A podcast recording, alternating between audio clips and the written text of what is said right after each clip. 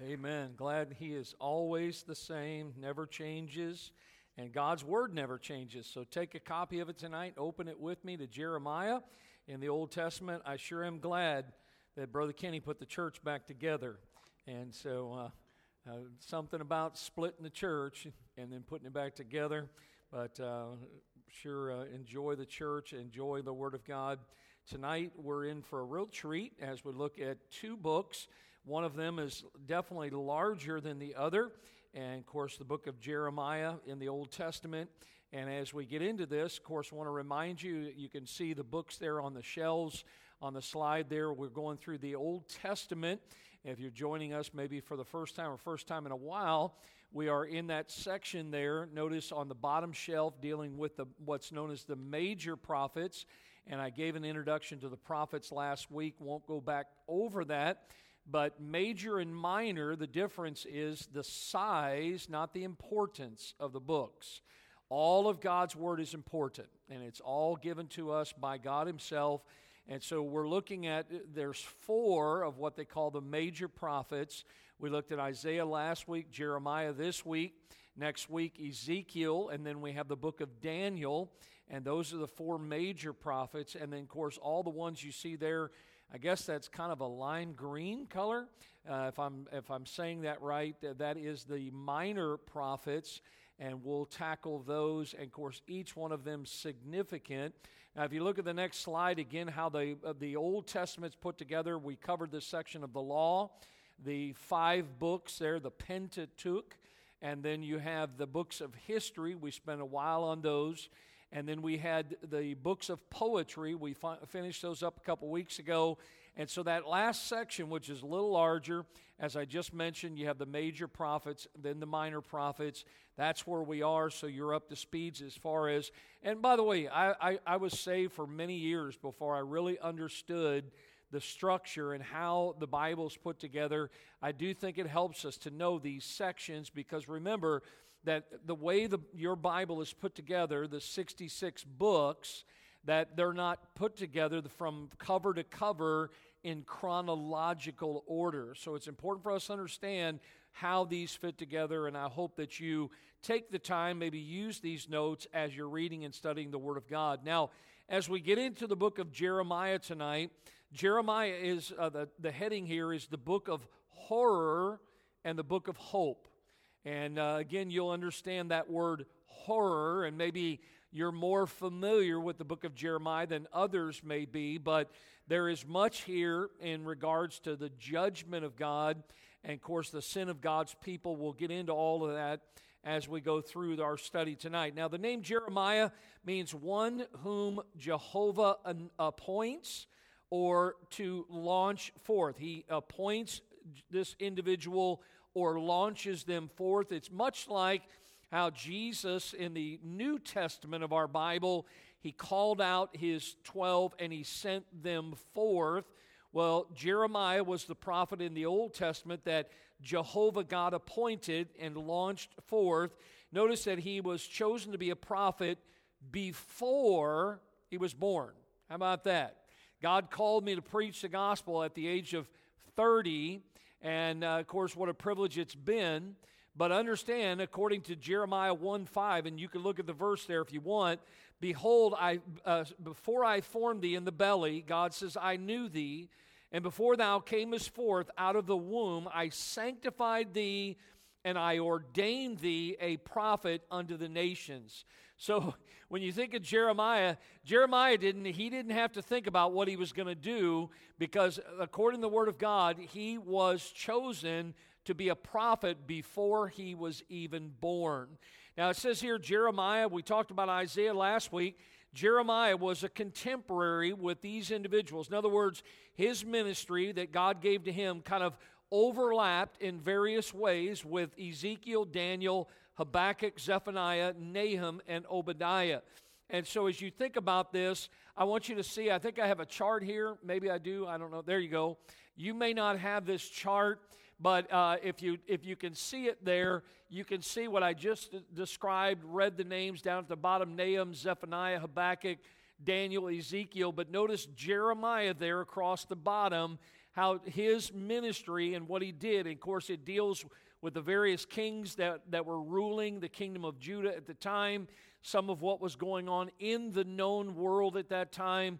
But this is just a visual for you to see the ministry. And of course, Jeremiah giving a long span there that he was able to prophesy and to share the word of God in the, the time frame that God gave to him. Now, if you look in the list of the prophets in your notes, he was the ninth prophet given. And of course, the message that God gave to him is what he declared. He has been called, and many of you probably have heard this, the weeping prophet. The weeping prophet. Otherwise, he was referred to as the prophet of a broken heart. And again, when you think about this, this was Paul in the New Testament.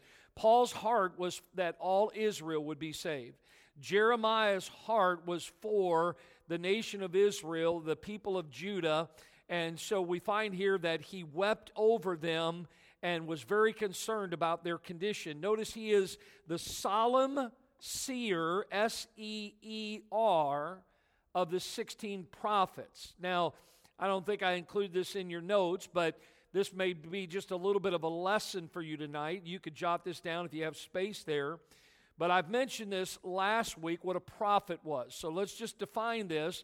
A prophet is one that foretells future events, they're a predictor or a foreteller, okay? Not a fortune teller, a foreteller. They were telling forth the Word of God. Now, what is a seer?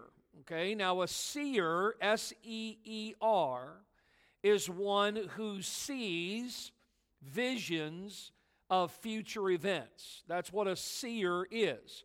So, if I can say it this way, every seer was a prophet, but not every prophet was a seer in the Bible. If you understand that, I'll say it again.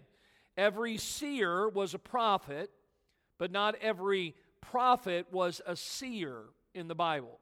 Not every prophet saw visions, but there is a little bit of a distinction there that he was the solemn seer of the 16 prophets. Now, next statement here is that, that when you look at the ministry of Jeremiah, he was the Job among the prophets. Now, we studied recently the ministry of Job, the life of Job, and all that Job went through.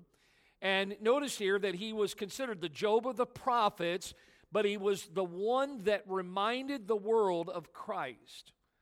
Now, if you if you take the time again, I don't remember what all I gave you, but Matthew 16, are those verses there?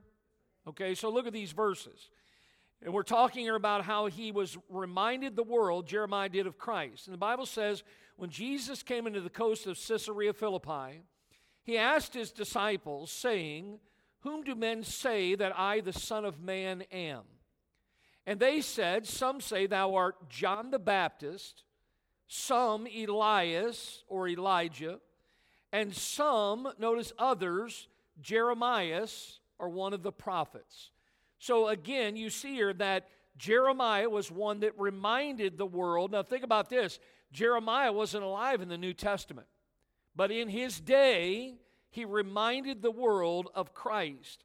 Jeremiah was, and this is just something that, again, I, I did an extensive study, don't have time to cover everything, but Jeremiah could weep. Listen to this. He could weep, but he was not weak. He was sensitive, but he was not strengthless. He was compassionate, but not with, he would not compromise in what God gave him to do. He was a little child before God, but he was a lion hearted champion of righteousness before men. I, I, wanted to share that with you because, number one, that's true about Jeremiah. Number two is oftentimes we need to get a good picture of these individuals that stood tall for the Lord in their day. Jeremiah was one of those individuals that did not shy away. There were things he dealt with be honest with you, many in the Bible did not deal with some of the things that Jeremiah dealt with in his ministry. Notice he was the only man, how about this one? Only man in the Bible who was told not to marry. You don't find anybody else in the Bible. It says in Jeremiah 16, in verse 1 and 2, the word of the Lord came unto me, saying, Thou shalt not take thee a wife, neither shalt thou have sons or daughters in this place. God had a purpose behind that. Notice as you study his work that really Jeremiah's work was twofold in its character. Jeremiah's work was, first of all, constructive, and Jeremiah's work, secondly, was destructive. Now, understand, Jeremiah's work was God's work.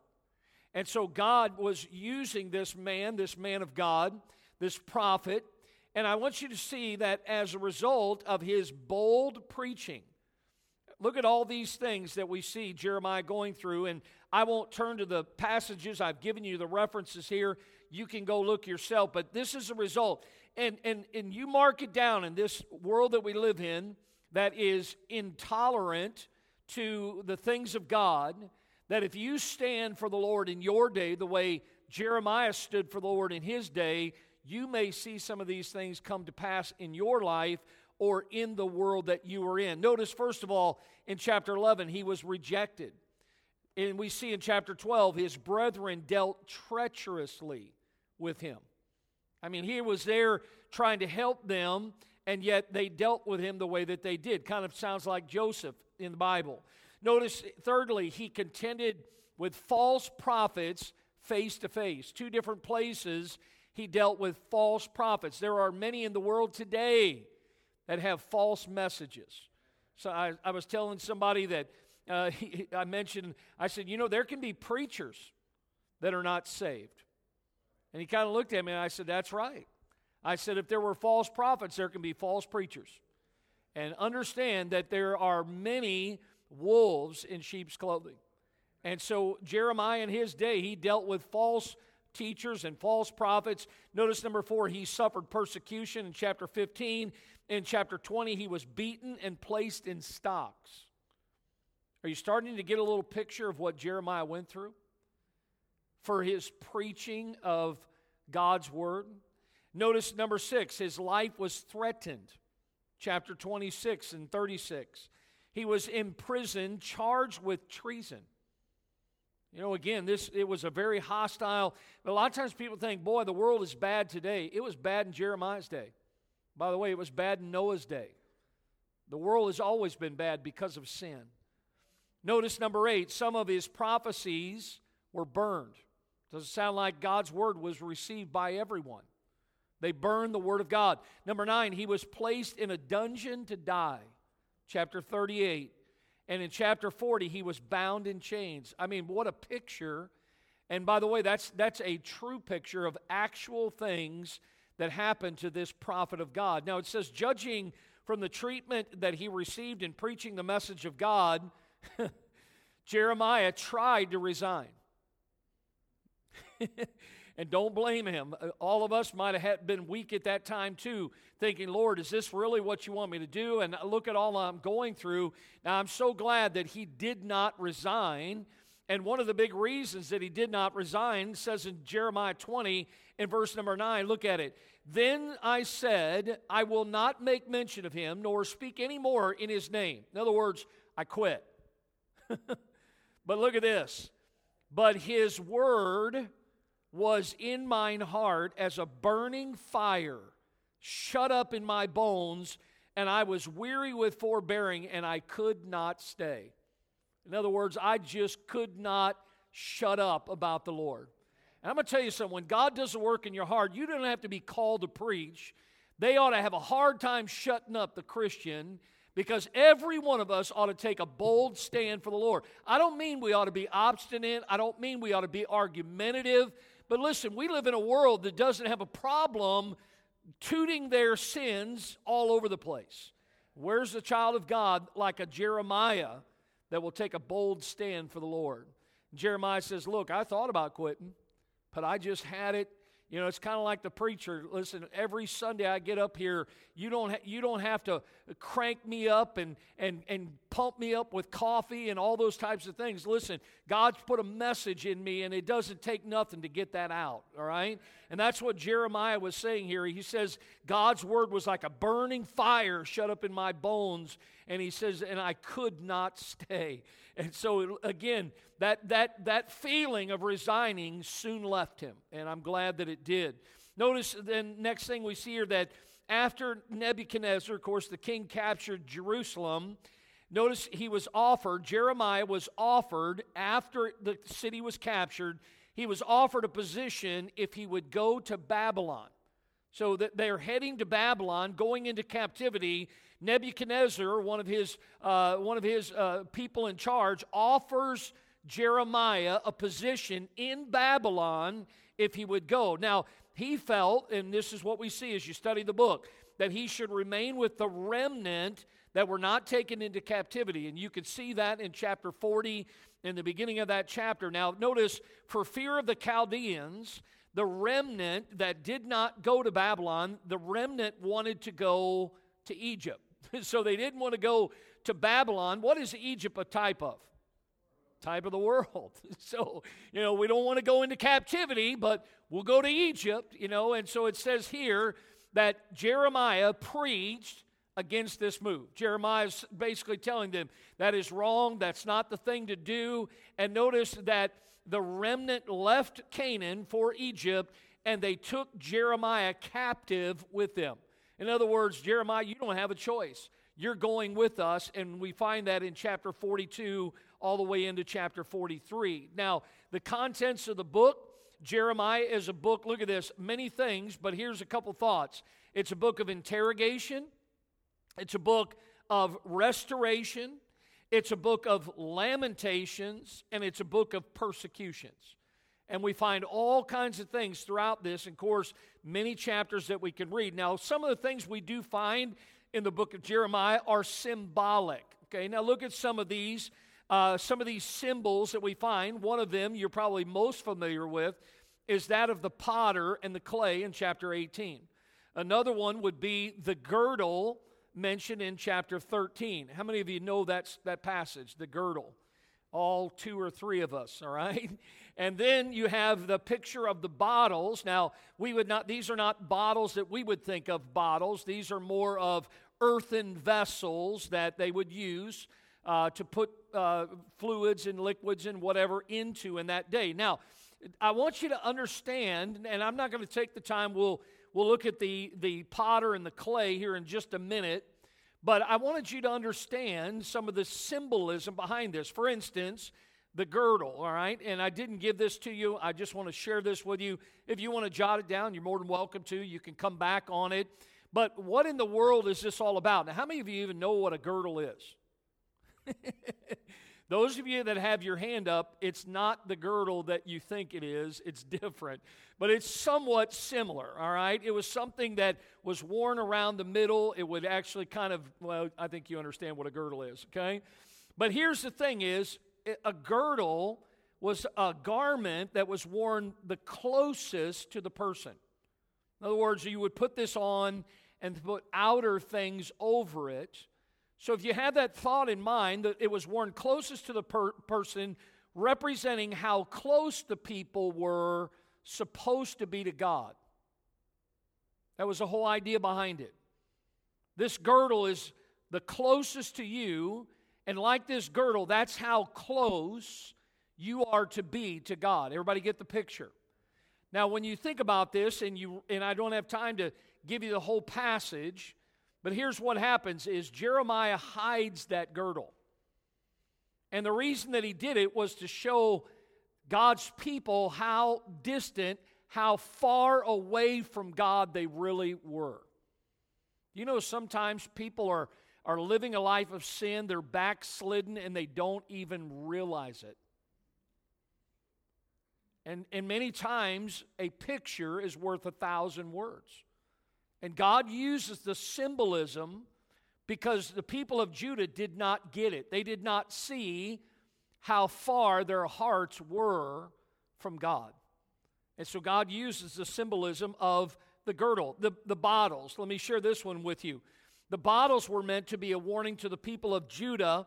Jeremiah explained that the wine that was in the bottles was not necessarily a beverage to drink. The wine actually symbolized the wrath of Almighty God.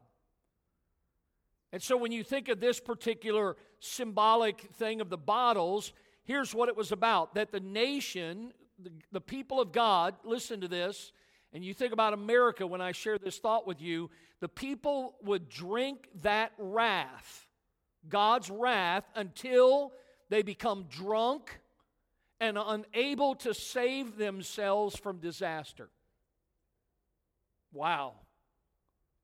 Can I just tell you that those that were hearing that prophecy from the prophet of God, listen, I don't know about you, but anybody that's in sin does not want to hear a message like that. And yet, that is what he was declaring to them in a symbolic way that what's in those bottles it symbolizes the wrath of God, and you will continue to drink it until you become so drunk you cannot even save yourselves. And that is exactly what we see going on in the world today. Notice a few things as we move on. In Jeremiah, there are 151, listen to that, clearly marked prophecies that begin with the prophetic formula the word of the Lord came. Every time Jeremiah shared one of these, the word of the Lord came. Now, you know what I'm holding in my hands tonight? The word of the Lord. God has, there's no new prophecies. God has given His word. And every time we open it, guess what? I don't have to say that formula, but the word of God came. And we need to listen to the word of God. But Jeremiah uttered 151 clearly marked prophecies, the word of the Lord came. Notice Jeremiah referred to Babylon, that city, 164 times. That is more than the rest of the entire Bible put together. Think about that Babylon. All right? Now, uh, you have the chart there, I think somewhere a couple pages uh, towards the back of your notes there. Here's the overview of the entire book, and we'll just look at it quickly here tonight because of time. But there's 52 chapters. And again, when you take a look at it, you can see the ministry of the kings down at the bottom Josiah, Jehoiakim, Zedekiah, and then, of course, Jehoiachin and Zedekiah uh, at the end of it, towards the end of it. Notice that as you look at it, you have these teachings, otherwise known as discourses. Even Jesus himself taught discourses. They're a teaching tool in the New Testament. There's some special prophecies that are given. Really, the book is divided in two major sections, and what is known as supplements are given. We'll talk a little bit about that, dealing with uh, some uh, isolated things like Baruch, the foreign nations, and of course, the fall of the city of Jerusalem in chapter number 52. And so some books are a little bit more divided. Uh, we've seen that in the past. You'll see it in the book of Lamentations, which is just a short book, but nonetheless, this is an overview of the entire book of Jeremiah. Now, the character of the book, again, this is in that section dealing with prophecy, but the book is a combination of history. It is also a biography of Jeremiah and then, of course, dealing with prophecy. The subject of the book is God's message concerning the sins of Judah in general. So keep that in mind the sins of Judah in general. But notice in particular, it deals with the sins in Jerusalem. And then the inevitable judgment that came as a result of their sins. Remember, again, his, his prophecy about the wrath of God. And the Bible says, Be sure your sins will find you out. The wages of sin is. The Bible has much to say that there is consequences. It also deals with the future restoration of the Jews. And I love this. I mean, the book, yes, contains much horror, but there is hope in the book of Jeremiah. And that hope is, notice here, through the righteous branch in the millennium. And the righteous branch, none other, is Jesus Christ himself.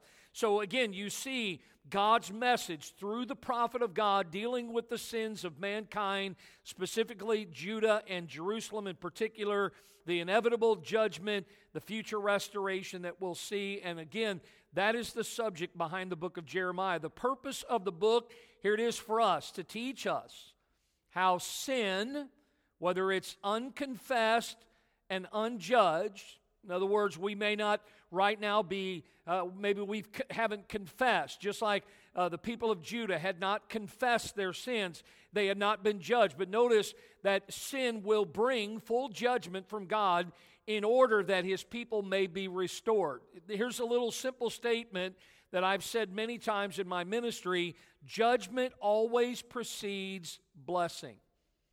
You always find it in the Bible. God having to deal with his people, but once God has dealt with them, God will bless again. Aren't you glad God blesses again? And so, again, God loves us. Any parent that loves their child is not going to allow them to continue in sin. They're going to deal with it, but guess what? They're your child. You love them.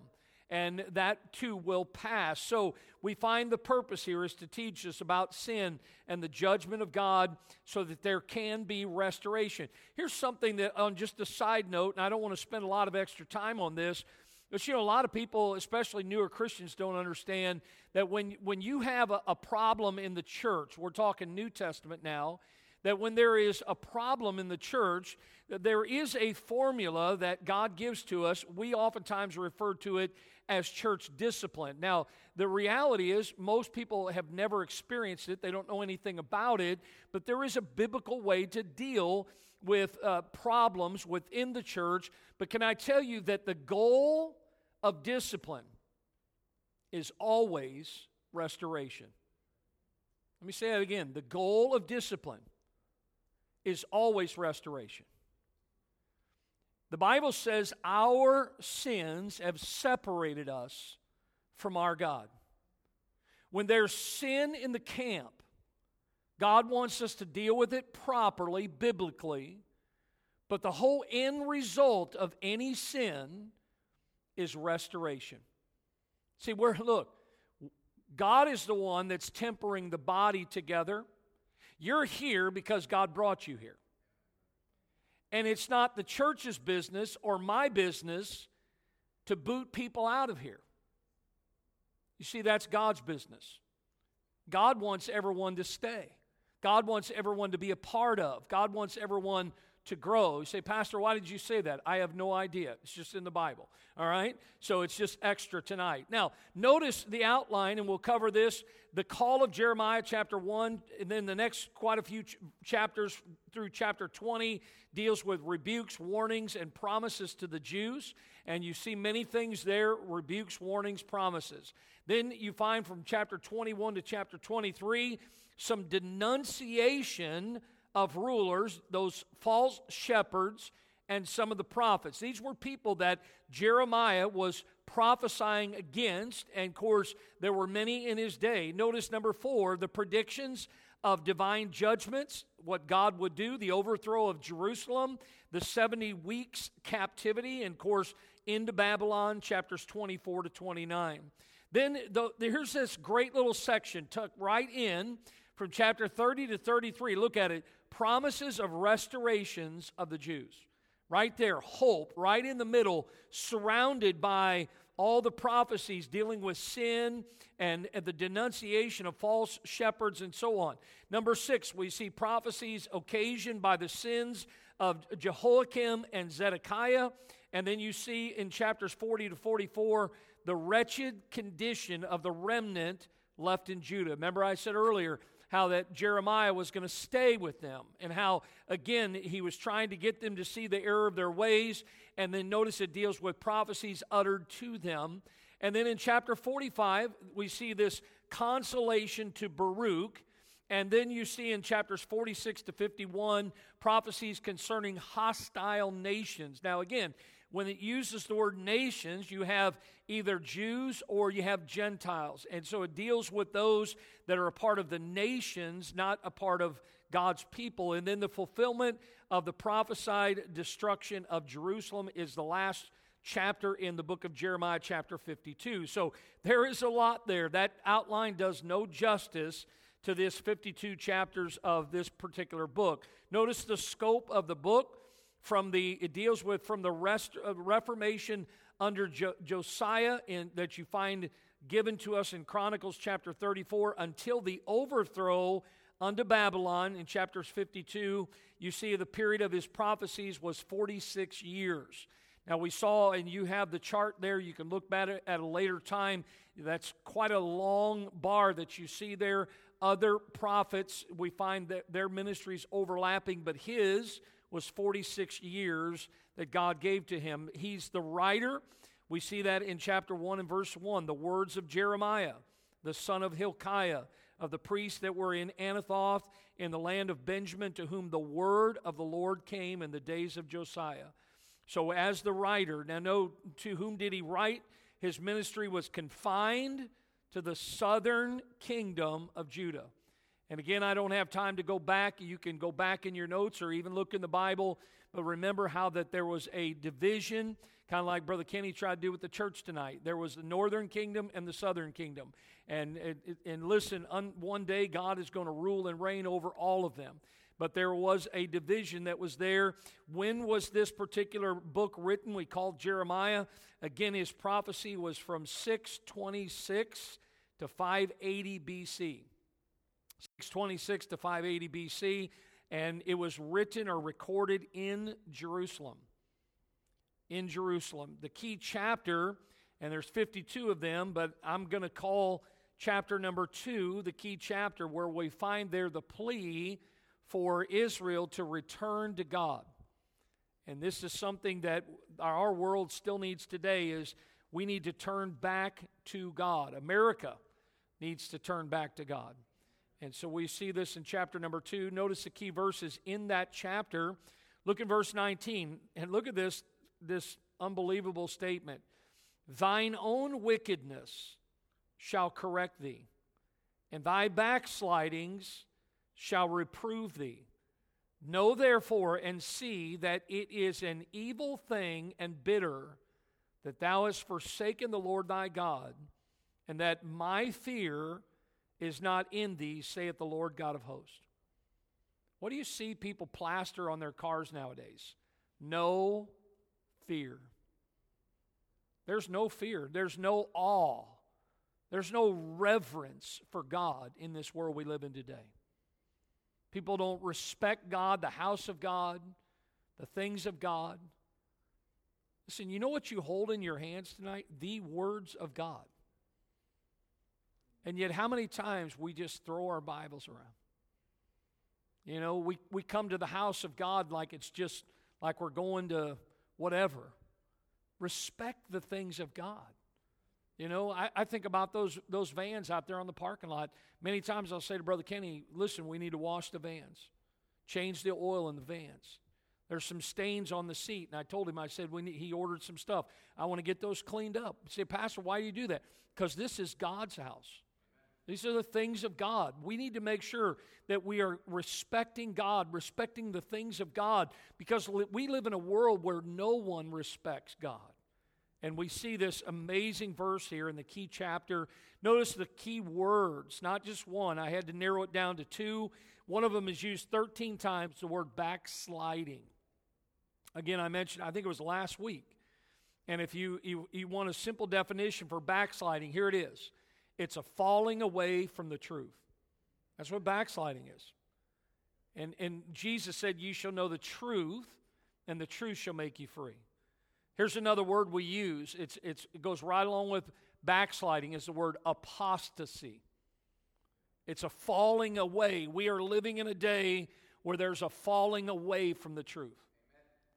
You know, that's, that's why there's so many different Bible versions. Be careful, be cautious. When somebody watches, I, I, I really struggle with these modern Bibles you see, when you study the Word of God, here's what we believe. And the reason we believe it is because it's taught in the Word of God. We believe in the verbal plenary inspiration of the Word of God.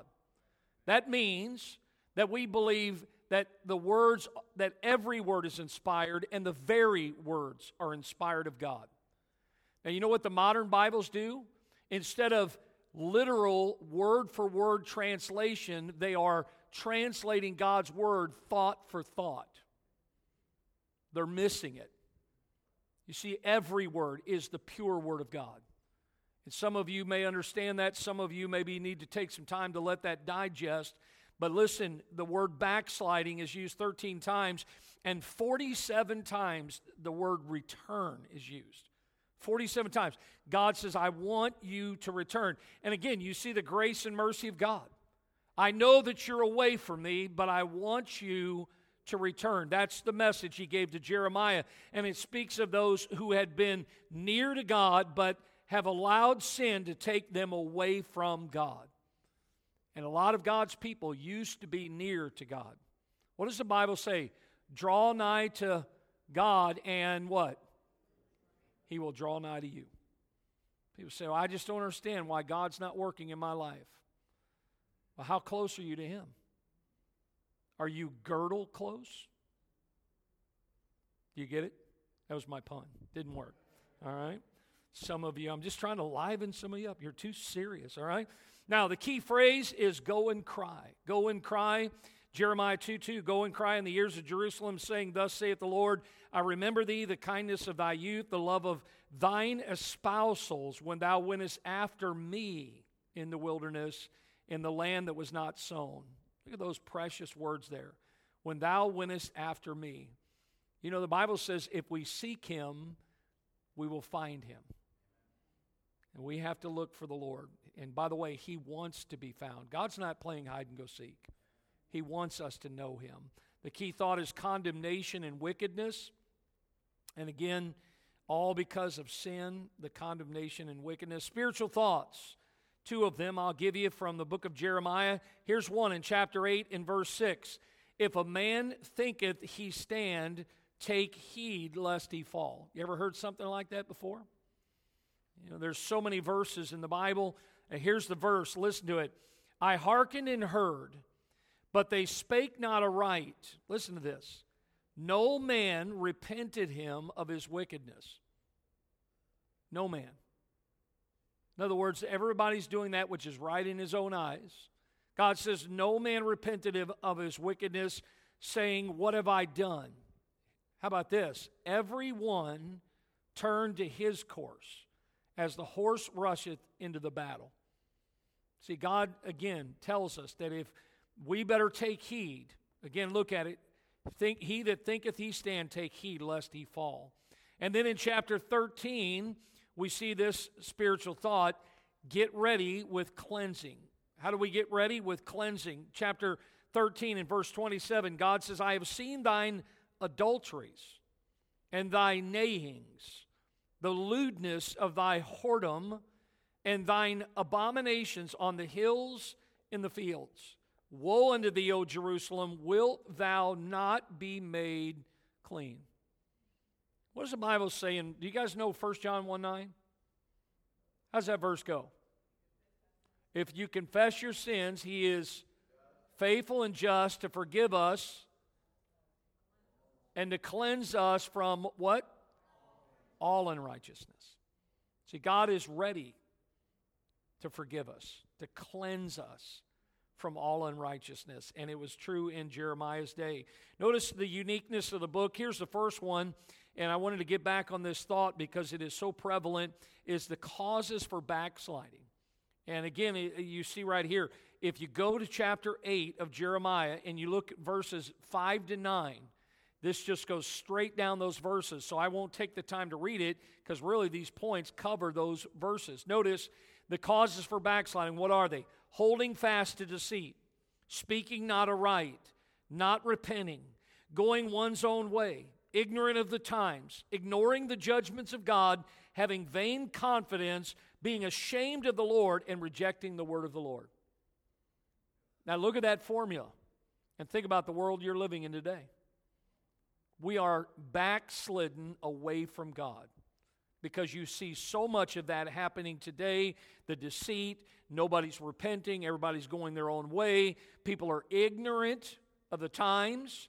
They're ignoring the judgment of God, and it will come. People have confidence in themselves and in this world. They're not ashamed of the Lord.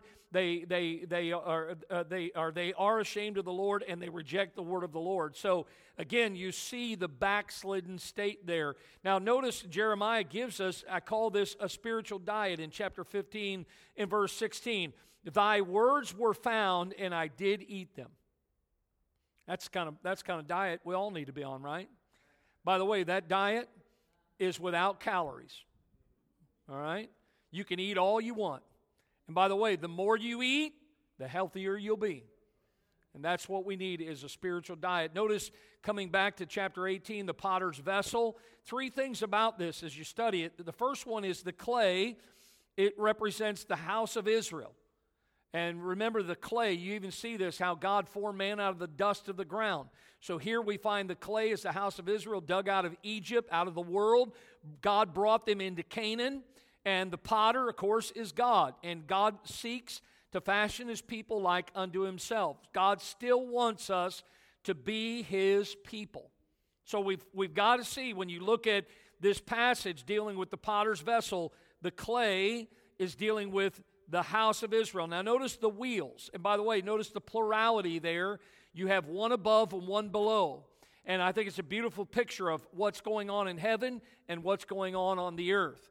And the old time potters, they would use these wheels, they would put the clay on it, and they would begin to mold and to make. Notice what are the wheels? They are the promises, the purposes, the providences of God, all working at the same time because of the wheels together to do what? To mold and shape us for God's glory and for His good pleasure. That's why we were created that we would bring God His glory and He would have pleasure out of our lives. Our lives are not our own. We saw that this morning.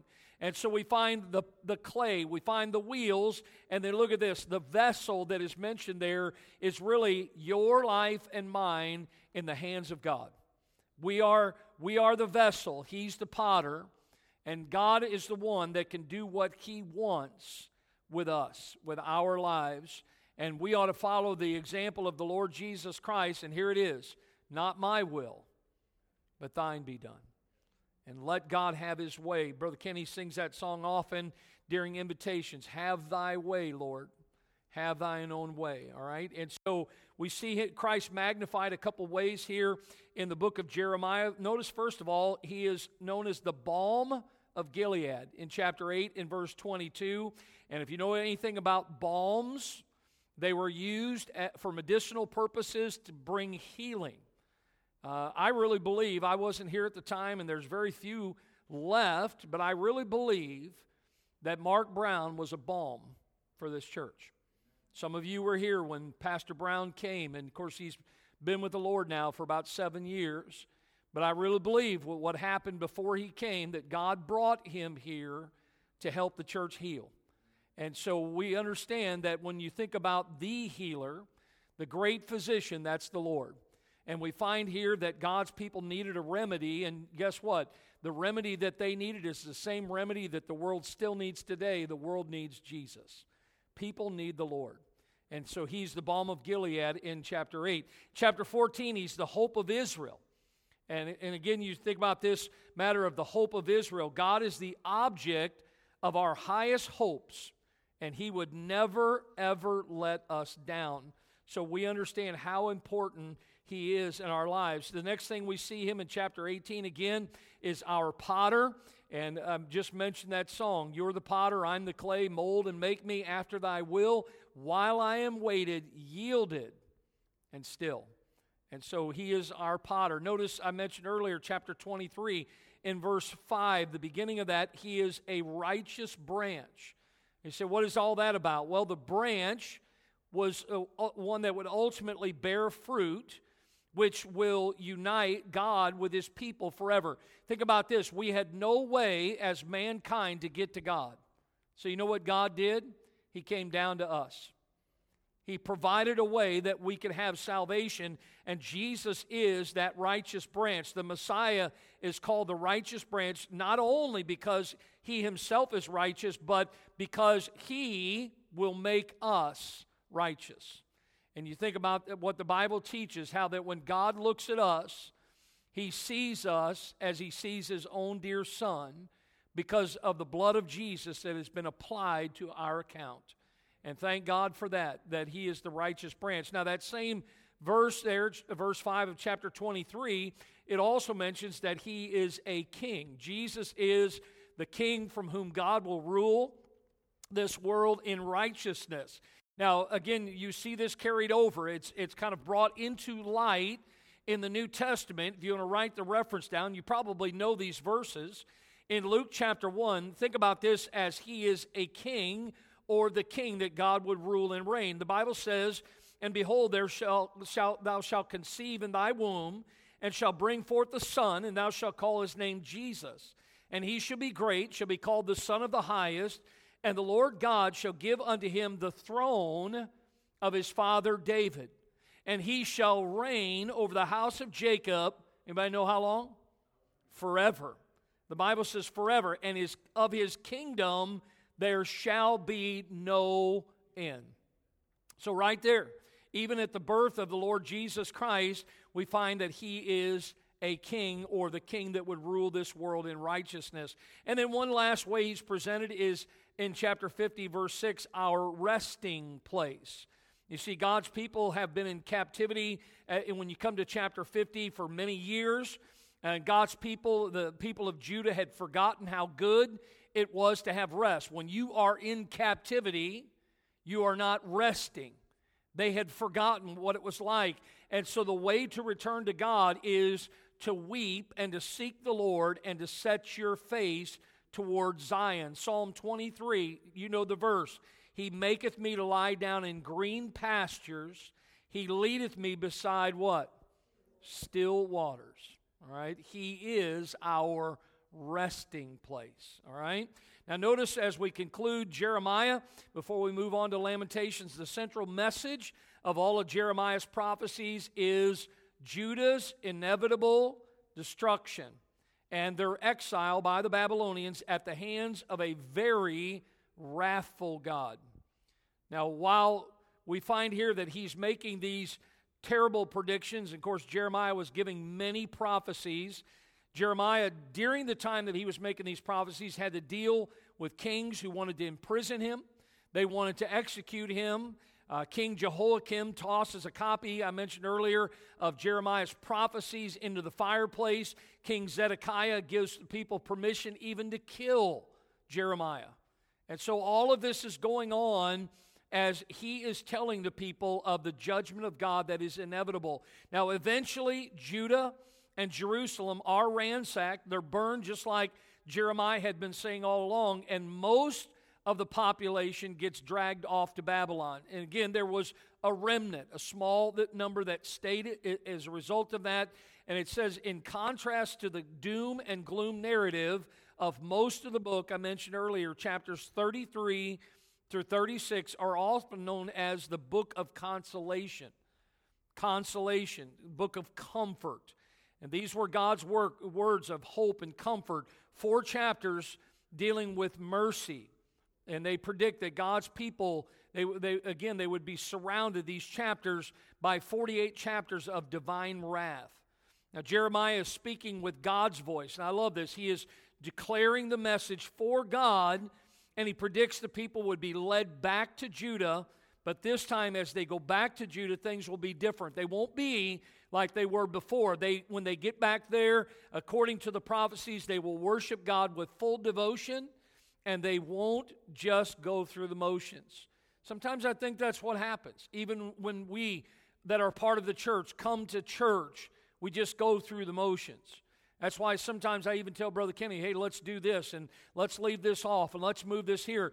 And I know that we love to get into some sort of routine. But listen, I'm not interested in formal uh, worship. I want God to work, I want God to move. And we need to understand that sometimes we just go through the motions as they did there in Judah. Now, Jeremiah, as you look at this, he reminds us that man cannot play with sin and get by with it. I mentioned this earlier in Numbers 32. But if you will not do so, behold, ye have sinned against the Lord, and be sure that your sins will find you out. You cannot hide from God. And so we find a great book here, the book of Jeremiah. Now, the book of Lamentations, which is kind of a hand in hand book with the book of Jeremiah, I call it the book of tears. And Lamentations, the very name there, can be rendered dirge. Now, most of us aren't familiar with D I R G E. It literally means sad song. It's something that expresses mourning for the dead. That's what a dirge is. You probably have heard of a funeral dirge before. And so literally this is what it is. It's a book of tears. Jeremiah 7:29, even though it's not in this particular book, listen to this. Cut off thine hair, O Jerusalem, cast it away, take up a lamentation on high places, for the Lord hath rejected and forsaken the generation of his wrath. So we see this book of tears. Jeremiah, we just looked at, is a book of warning. Lamentations is a book of, uh, excuse me, uh, book of warning. Lamentations is a book of mourning. One is warning the people of God, the other is mourning for the people of God. The contents, Lamentations, notice they, they abhor the, full, the fulfillment of the prophecies already uttered by Jeremiah. The leading object was to teach the suffering Jew neither to despise the chastening of the Lord, nor to faint when thou art rebuked of him, but to turn to God. See, God allows us to go through that, and what are we to do? Turn to him with deep repentance, to confess their sins, and to humbly look to him alone for pardon and for deliverance. So, again, we, we, we can clearly see the leading object of the book of Lamentations and what it deals with. The prophet portrays some hope. If you notice, even through these books, the book of horror and hope, that there's always hope. There's always, with God, there is always hope that God would be merciful unto them, that He would restore them again to their former privileges. Now, I want, I want to illustrate this by that chart that you have. Throw that up there if you would. And this one breaks down because it's a small book. But notice the grief, the cause, the hope, the repentance, and the prayer. Jerusalem weeps, Jehovah punishes, Notice the hope in the midst of the affliction, sin, the cause of that punishment, and then the plea for mercy. All of these are each one of the chapters, the five chapters of the book of Lamentations. It breaks down very easy for you to study, and of course, it's a smaller book, but you can use that as you do. Notice the character of the book. Again, this deals with the personal testimony of this prophet known as the weeping prophet, the prophet with a broken heart. The subject is Jehovah's love and yet his sorrow for the people of Israel, whom he is chastening. Uh, your parent ever, uh, well, I guess I need to be careful about how I ask this. I know some, some of you may have been like me and your parents loved you enough that they, they, uh, they showed their love to you, if I can say it that way. And there were times where my dad would say to this to me, Son, this bothers me more than it bothers you. It hurts me more than it hurts you. Anybody ever have a parent say something like that to you know what? I, I found that to be true when I had kids. Even when my children did something they shouldn't have done and they deserved what they were getting, I, I always hated it. You know, and there's been times where we've had uh, our grandkids or somebody else's kids or whatever. And I just refuse. I, that's not my job, not my responsibility to discipline somebody else's children. But God gives us as parents a responsibility. Well, think about this He is our Father, and we are His children. And there are times God is going to deal with us, but look at this He always loves us. And you see the sorrow of God for His people here whom he's chastening. And the sorrow really is wrought by the Spirit in the heart of Jeremiah. It's, it's almost as if Jeremiah is crying out for God. And God wanted them to see how much this hurt him. And it's something that every parent, if they have a heart, it bothers them that they have to deal with their children. And so we see that in the subject. Now, the purpose is to teach us how to have fellowship with Him Here's the key words in his sufferings. While God's suffering. We see Paul even telling those in Philippi that I may know him and the power of his resurrection and the fellowship of his sufferings. And sometimes we see this. Now, again, here's the outline gave it to you a minute ago. This is a little bit different, but it pretty much follows that the ruin and, and misery in Jerusalem in chapter 1. Chapter 2, we find the cause of Jerusalem's overthrow. And then in chapter 3, J- Jeremiah's grief over Jerusalem's affliction. And really, I could have said there, Jehovah's grief. But again, Jeremiah is the prophet God is using. Chapter 4 is Israel's former glory contrasted with their present misery. You know, the way it used to be, the glory. You know, the, you ever read that in the Old Testament? Ichabod? The glory has departed. You know, Israel, Jerusalem used to be this bastion of God and God's presence, and, and it was no longer that way. And then in, we see in chapter 5 the appeal to God and the prayer for mercy. The scope of this book, although it's small, probably written during a three month interval between the capture of Jerusalem and Jeremiah's kidnapped journey to Egypt. Remember how they took him, that remnant, and really took him in. So it was about a three month interval there. Many believe that this was written during that time, of course, written by Jeremiah. And this, too, like the book of Jeremiah, was confined to the southern kingdom of Judah. That, that is the target audience for Jeremiah and the book of Lamentations. This was written probably about 586 BC, and it too was recorded in the city of Jerusalem. And with only five chapters, the key chapter is chapter number three, which deals with Jeremiah's sharing Israel's affliction and just pouring this out, the affliction. Key verse comes from chapter one. Look at this. How doth the city, talking about Jerusalem, sit solitary that was full of people? How has she become a widow? She that was great among the nations, a princess among the provinces how is she become tributary? And the word there, tributary, basically carries the connotation a burden, really a shame. And it's, it's it, you know, again, you think about the world we live in today. I, I love America. But really, America is no longer the, the nation, one nation under God. And we see the same thing going on in our world today and we can learn much from Jeremiah. The key word is in the title of it tears. And the key phrase is mourning and lamentations. The Lord was an enemy. He has swallowed up Israel. He has swallowed up all her palaces.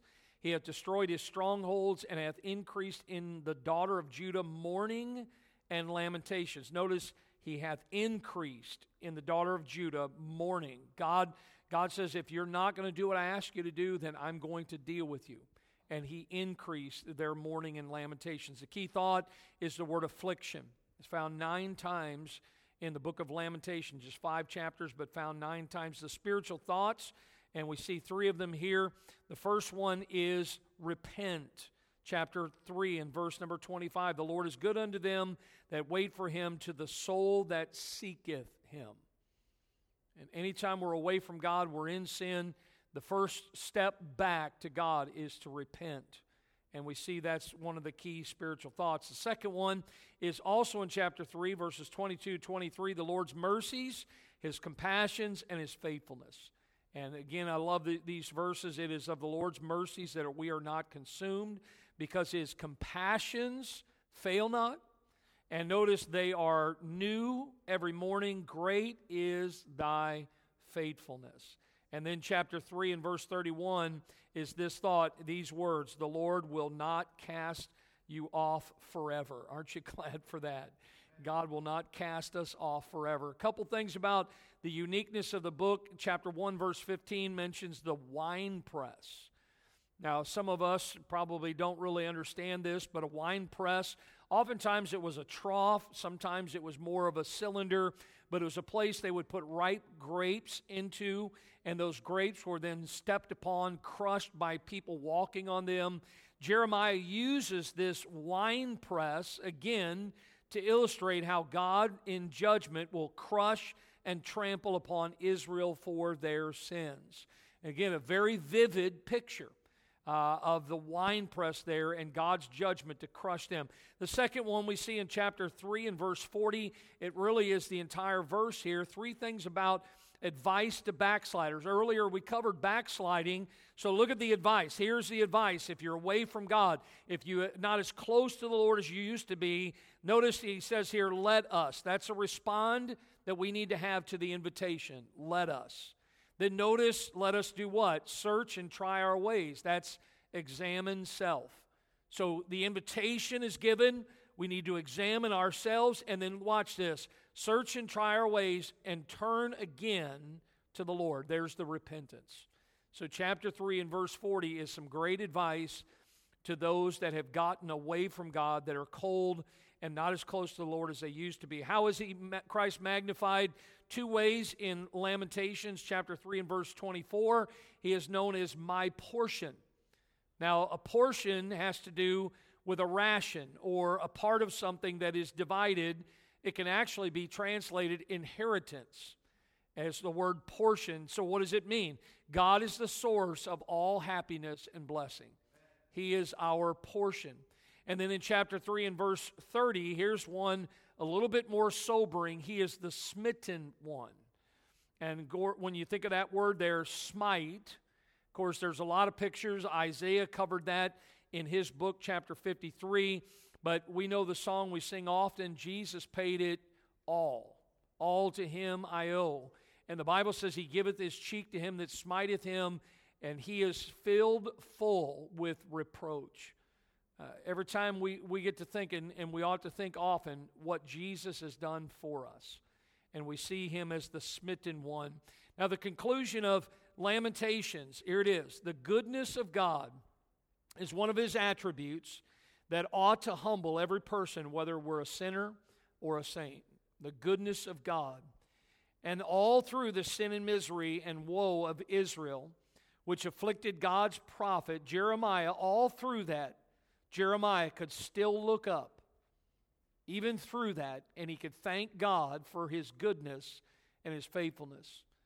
It's easy sometimes when we're going through difficult times I don't know if any of us could ever compare what we've gone through or will go through with what Jeremiah did.